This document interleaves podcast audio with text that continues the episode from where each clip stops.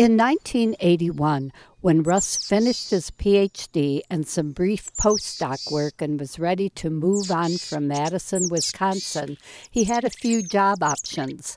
I lobbied heavily for the one in Duluth, Minnesota, for entirely selfish reasons. We were planning on having a baby soon, and Russ's parents lived little more than an hour from Duluth in Port Wing, Wisconsin.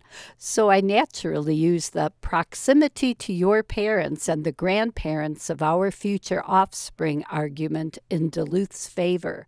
But the real reason I wanted so passionately to live in Duluth, this was a birding mecca. The Sax-Zim Bog wasn't famous yet, but Hawk Ridge sure was, and Duluth was famous as a place I might see such yearned for species as boreal chickadee, Harris's sparrow, Bohemian waxwing, and great gray, boreal, and northern hawk owls, all which would have been lifers. What could have been better? Chickadees being my favorite birds, as soon as I met Kim Eckert, I asked him where I could see a boreal chickadee. And on April 5th, 1981, just two weeks after moving here, Russ and I headed to Cane Lake Road, just north of Two Harbors in the Superior National Forest, where we found a pair exactly where Kim told us it would be. On September 23rd, two weeks before our first baby was born, Kim called to tell me there were a couple of Harris's sparrows at Park Point. I hopped in the car, and sure enough, there they were again, exactly where Kim told me to look.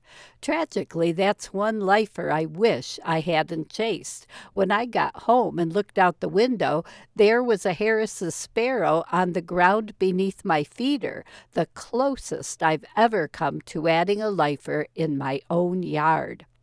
Having a brand new baby put a crimp on my birding, but on December 1st, Kim called and said there were Bohemian waxwings in the mountain ashes just a few blocks from me on Tioga Street.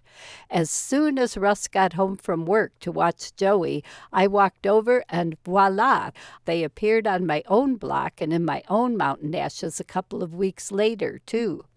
On January 30th, 1982, when Joey was three and a half months old, again Kim called to tell me about a bird I wanted a great gray owl on Lester River Road, barely north of town, and we made this a family affair.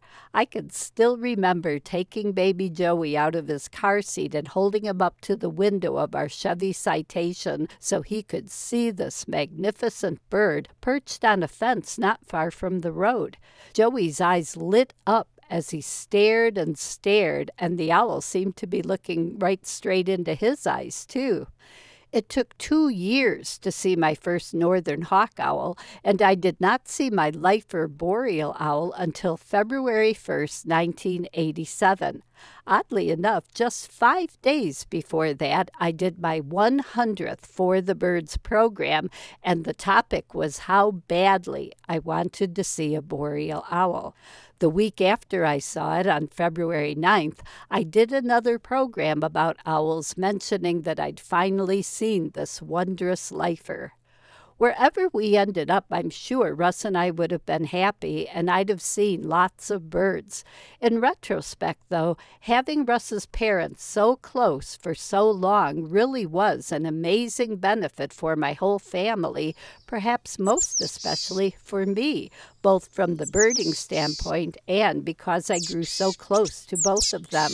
Living in Duluth was everything I'd hoped it would be and more. I'm Laura Erickson, speaking for the birds.